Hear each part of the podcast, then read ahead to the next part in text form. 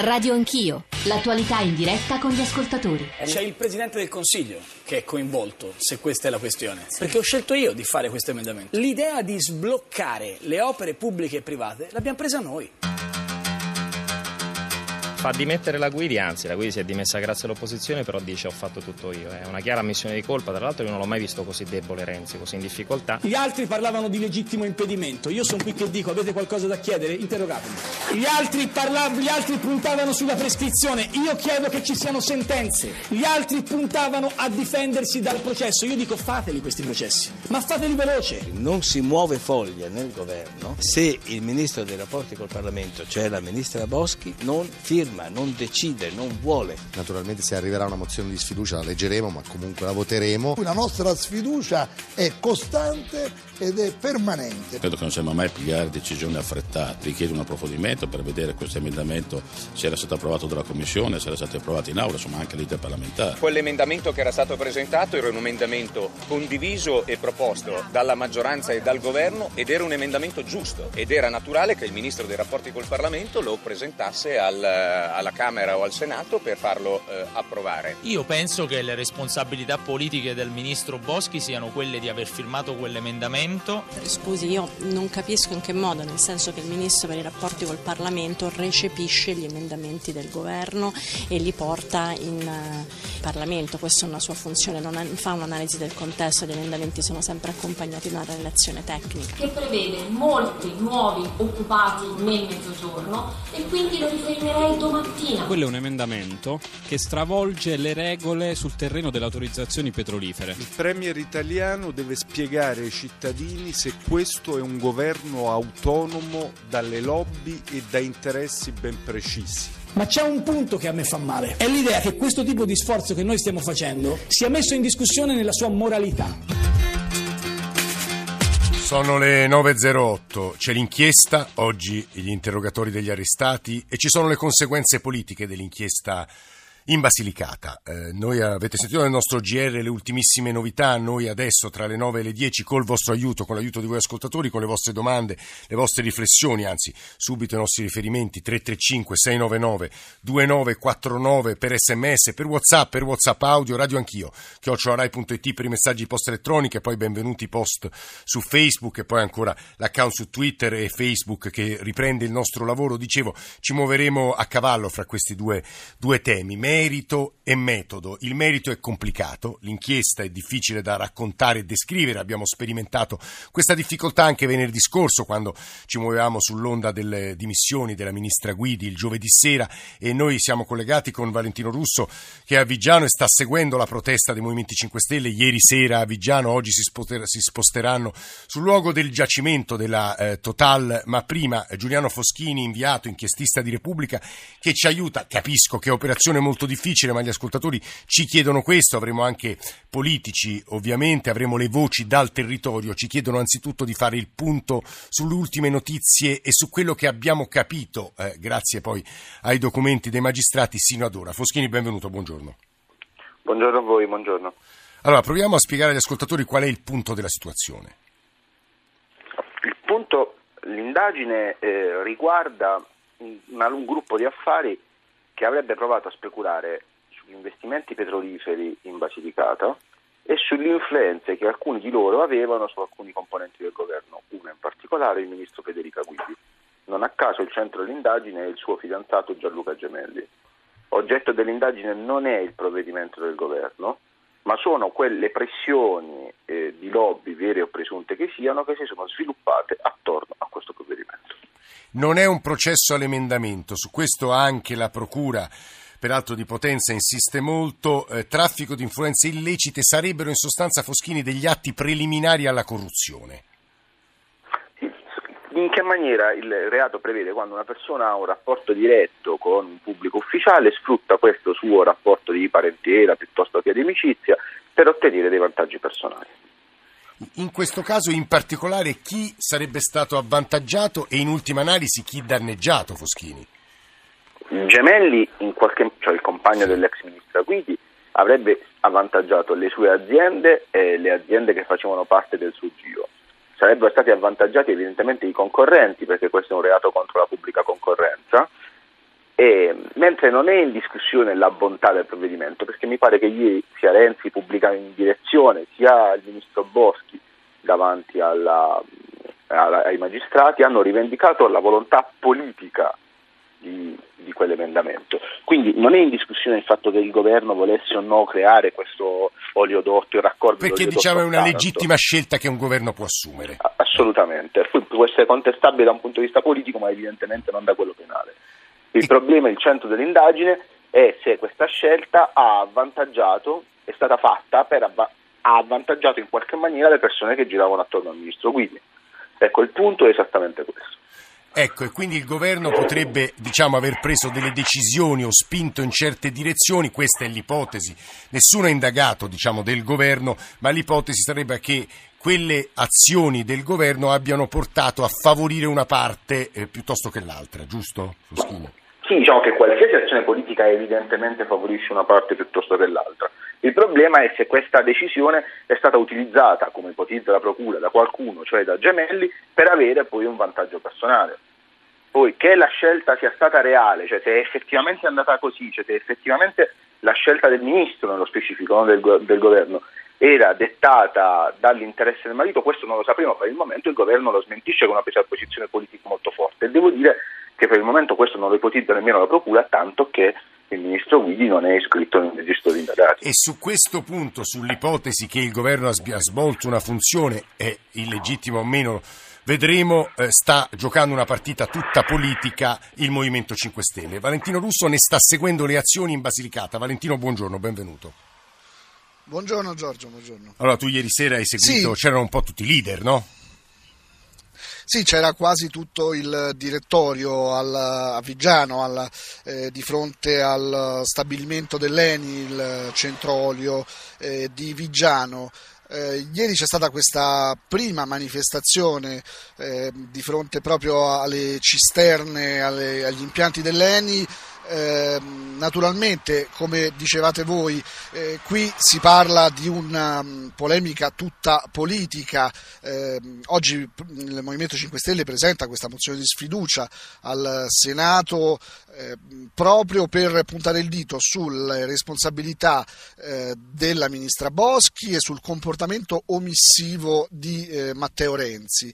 Ehm, questa mattina, tra l'altro, noi siamo di nuovo a Vigiano dove dove eh, gli esponenti del Movimento 5 Stelle continuano a dichiarare, perché poi la strategia politica è quella di eh, comunicare, comunicare, comunicare, eh, di insomma, diffondere il più possibile questa sorta di eh, crociata che stanno mettendo in atto. Poi una delegazione è in viaggio per eh, Tempa Rossa eh, per una ispezione del nascente impianto della Total, che è un po' il luogo del delitto o presunto tale perché ci sono e due... Noi poco... Vai, vai avanti Valentino, scusami. Sì, scusami, noi poco fa abbiamo parlato anche eh, con Alessandro Di Battista, eh, gli ho voluto chiedere, insomma, mh, poi al di là delle, delle, polemiche, del conflitto di interessi su cui loro puntano il dito, ma eh, insomma qual è poi la strategia, ehm, della, una eventuale strategia della politica energetica del governo, qualo, de, del Movimento 5 Stelle qualora andassero al governo? Mh, vi faccio ascoltare questo breve intervento. Se aveste mano libera, cosa fareste con qui, lo stabilimento, quale sarebbe la politica del Movimento 5 Stelle? Innanzitutto sarebbe la politica, non è che noi non vogliamo parlare con, eh, con Eni, con Enel, con Finmeccanico e con le banche, assolutamente, sono realtà che, che, esistono, ma con il Movimento 5 Stelle al governo le banche fanno le banche, sostengono le imprese e non fanno la politica economica del Paese, l'Enel fa l'Enel, non fa la politica energetica del Paese, la decide la politica, e la Total fa la multinazionale del petrolio, non decide sulla politica, non fa la politica eh, energetica appunto del Paese. Ecco quindi comunque si continua a puntare il dito sui conflitti di interesse perché le dimissioni della ministra Guidi al Movimento 5 Stelle non bastano, servono le dimissioni del governo. Mm. Valentino Russo, nostro inviato in Basilicata, sta seguendo l'azione politica del movimento, eh, ce l'ha raccontato e anche la presentazione ci ha raccontato, insomma nei nostri GR ne abbiamo abbondantemente discusso la presentazione di una mozione di sfiducia, mozione di sfiducia che a sua volta il centrodestra eh, italiano si prepara a presentare per per ora, da quello che leggevo stamattina in ricostruzione, non c'è convergenza, ci saranno delle mozioni diverse. Ha ascoltato le parole eh, di Di Battista Renato Brunetta, che è il Presidente dei Deputati di Forza Italia alla Camera, che saluto, onorevole Brunetta, buongiorno e benvenuto. Buongiorno a voi. Io vorrei rivolgerle due domande. La prima di merito, cioè qui e in realtà sullo sfondo c'è una questione enorme, che è il peso e il confronto fra lobby e potere esecutivo, la politica energetica del Paese e poi il secondo tema, eh, che è quello tutto diciamo di strategia politica sulla mozione di sfiducia e sulla debolezza, lei ha rilasciato le interviste molto, o delle dichiarazioni molto dure sulla debolezza di Matteo Renzi più che del governo Renzi, di Matteo Renzi in questo momento. Presidente Brunetta. Ma vede che le lobby eh, operino da sempre nei confronti del governo, eh, dei governi, questo è un dato di fatto. Ci sono i governi che si fanno condizionare, dei governi molto, dei governi che si fanno condizionare poco, dei governi che non si fanno per nulla condizionare. Il problema è eh, a quale categoria si ascrive il governo Renzi.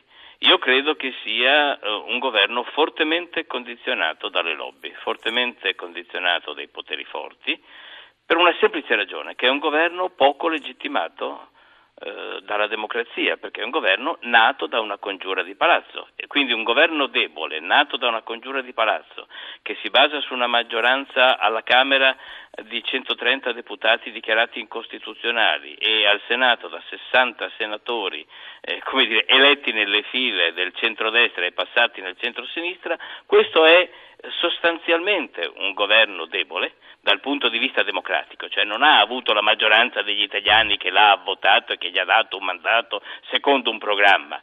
Quindi è un governo debole che per stare in piedi ha bisogno dei poteri forti. però, Presidente Brunetta, sul progetto Tempa Rossa, sulla politica energetica del governo Renzi, mi pare che voi abbiate le stesse Ma posizioni. Ma vede, eh, cancelliamo una, un fatto retorico una volta per tutte. Eh, Renzi è molto bravo a dire io mi eh, arrogo il diritto di decidere, ma certo che è così, ci mancherebbe altro che a decidere sull'azione di governo eh, sia la magistratura o sia qualcun altro. Certo che ha il diritto il governo di decidere, di decidere di fare o di non fare. Noi abbiamo fatto la legge obiettivo, noi abbiamo fatto strategie di semplificazione burocratica, abbiamo fatto di tutto per decidere e decidere meglio, ma non si tratta di questo. Il problema di Renzi in questo momento eh, con la vicenda della Basilicata non è quello di decidere, ma all'interno del processo decisionale chi ha voluto che cosa. Questo è quello che, su cui sta indagando la magistratura, rispetto alla quale noi eh, attendiamo con rispetto. Eh, Renzi la gioca troppo facile spiegando eh, che, che, lui è colui che sblocca, che lui che fa, colui che cambia verso. Non è questo il punto. Il punto è molto semplice, è dentro la politica economica, dentro la politica delle infrastrutture, dentro le strategie del governo Renzi, ci sono i poteri forti? I, le, la, c'è la finanza internazionale? E, e la risposta che da lei è sì. Ci sono le banche, ci sono le multinazionali e se sì in che modo? Eh, le ripeto, quando la politica è debole, quando la legittimazione democratica è debole, eh, saltano fuori e la fanno da padrone i poteri forti. Presidente, ultime due domande, se riusciamo. Se che, eh, che posizione avete nei confronti della ministra Boschi? A vostro avviso si deve dimettere o no? E la seconda, non riuscite a trovare una convergenza sulla mozione di sfiducia del Movimento 5 Stelle? Alla fine andrete separati? E diceva Di Battista ieri ai nostri microfoni, probabilmente i numeri non ci sono per mandare giù il governo. Ma vede, noi la mozione di sfiducia che stiamo preparando al Senato e alla Camera la faremo come centrodestra unito. Questo è il dato di fondo. Il Movimento 5 Stelle è altro rispetto a noi, ha culture, filosofie, strategie totalmente diverse dalle nostre, che noi non sposiamo in nessuna maniera, per cui eh, facciano la loro mozione Movimento 5 Stelle, il centrodestra farà la propria e la mozione del centrodestra sarà sulla inadeguatezza del governo a far uscire il Paese dalla crisi.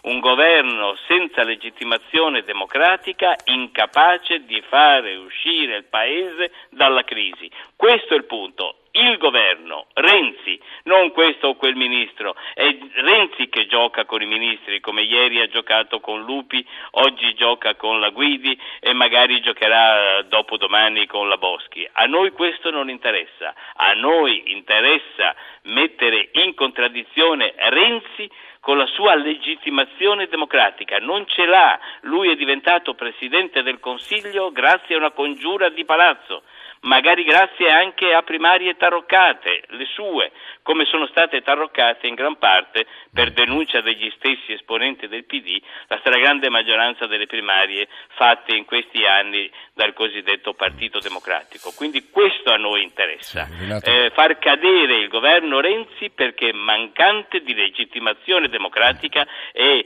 non in grado di far uscire il Paese dalla crisi. Il resto sono conseguenze di questa debolezza originaria e mortale del governo Renzi. Renato Brunetta, Presidente dei Deputati di Forza Italia alla Camera, grazie per essere stato con noi. Ci sta ancora ascoltando Giuliano Foschini, inviato inchiestista di Repubblica che sta seguendo dalla Basilicata l'evoluzione dell'inchiesta e ci stava ascoltando anche il Presidente, il, eh, l'omologo di Renato Brunetta per il Partito Democratico, e cioè Ettore Rosato. Onorevole Rosato, Presidente, buongiorno anche a lei.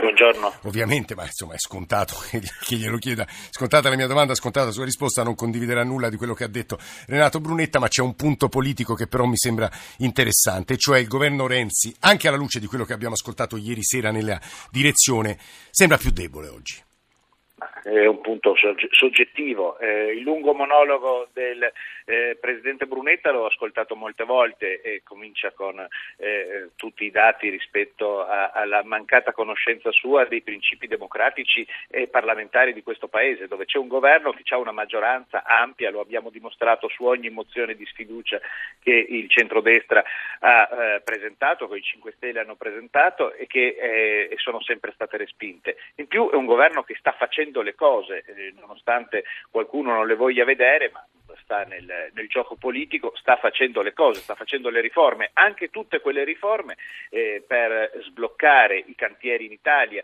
per far ripartire l'economia, che il centrodestra in anni e anni di promesse elettorali. Però Ettore Rosato, l'accusa è proprio questa da parte del Movimento 5 Stelle più che di Forza Italia. Sta, starete pure facendo le cose, ma con un intreccio con poteri forti e l'inchiesta in Basilicata dimostrerebbe questo, l'attenzione per gli attori forti del svolgimento del processo democratico, non per le parti sociali che voi dovreste rappresentare, Rosato noi rappresentiamo gli italiani e gli italiani hanno bisogno che questo paese riparta, che l'economia riparta, che ci siano posti di lavoro. E non ci sono poteri forti che si stanno avvantaggiando, ci sono opere che si stanno sbloccando. Se poi è un'impresa quella che eh, fa un investimento e questa impresa viene, ne viene avvantaggiata, l'importante per quanto ci riguarda è che sia, l'operazione sia trasparente. C'è qualcosa che non va? Va bene che la magistratura faccia le sue indagini, le faccia ed è questo eh, che deve fare e no, non avrà mai nessun ostacolo da parte nostra, anzi avrà stimoli a farle eh, fino in fondo. Non c'è nessun potere forte che sostiene questo governo, anzi i poteri forti, basta leggere le pagine dei giornali, eh, dimostrano la loro obiezione alle azioni che sta facendo questo governo. Beh, Michele Emiliano, ieri Presidente della Regione Puglia, ha avuto parole molto dure anche in direzione, lei lo sa meglio di me, Rosato. Ma sa, eh, Michele Emiliano eh, ha il suo obiettivo politico che è, è divergente da quello uh, di chi guida oggi il PD e della maggioranza di questo PD. In un partito democratico, e il nostro tale è, è logico che ci sia una maggioranza e un'opposizione, è logico che ci sia un dibattito e questo dibattito qualche volta ha toni più accesi eh, di quanto avviene dalle altre parti. Noi usiamo il dibattito, il confronto anche duro al nostro interno, altri eh, usano le espulsioni e quindi il dibattito naturalmente non c'è. Rosato, lei ultima cosa, lei condivide le parole molto assertive del Presidente del Consiglio Renzi sull'emendamento in questione, sulla politica energetica del governo, Tempa Rossa si deve fare, eh, fondo, il referendum sulle trivelle è in fondo inutile, quindi l'invito all'astensionismo. Rosato, lei che posizione ha? Ma eh, la mia eh, posizione è quella che intanto su quell'emendamento ci abbiamo lavorato, ci abbiamo lavorato in tanti e ci abbiamo lavorato per farlo approvare. E quindi perché è un emendamento che eh, in sostanza dice dal 1989 in avanti eh, eh, si è deciso di eh, un, un, un, di sfruttare il petrolio in una zona d'Italia. Quella, quel petrolio è stato, quel pozzo è stato definito un'opera prioritaria. Di conseguenza bisognava fare, definire opera prioritaria anche il suo collegamento finanziamento per il trasporto di questo petrolio e questo è il merito della vicenda Guardi. su cui noi abbiamo condiviso una posizione. Prego. Io, io credo, no, io la ringrazio molto, ma siccome lei ha toccato il tema dell'emendamento, ringraziamo per la sua presenza Ettore Rosato, credo che per gli ascoltatori sia utile, ora leggo il testo di questo famoso maledetto benedetto emendamento. Nella legge di stabilità 2015, è testuale, al comma 552 è introdotta l'estensione dell'autorizzazione unica anche per le opere necessarie al trasporto, allo stoccaggio, al trasferimento degli idrocarburi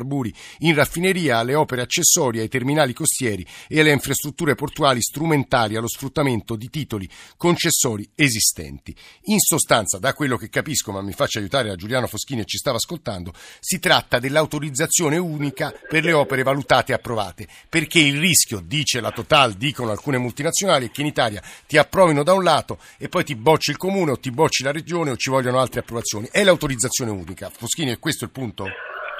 Sì, sostanzialmente viene spostata la competenza alle autorizzazioni dal- dalle regioni al Ministero, o meglio, se le regioni non si esprimono e quindi fanno meligno, le autorizzazioni eh, passano in capo al Mise. Il punto cruciale di questa vicenda è chiaramente questo. Ora, bisogna capire se questo è un passaggio unicamente politico, come sostiene il governo, oppure se dietro questo passaggio ci siano gli interessi di qualcuno.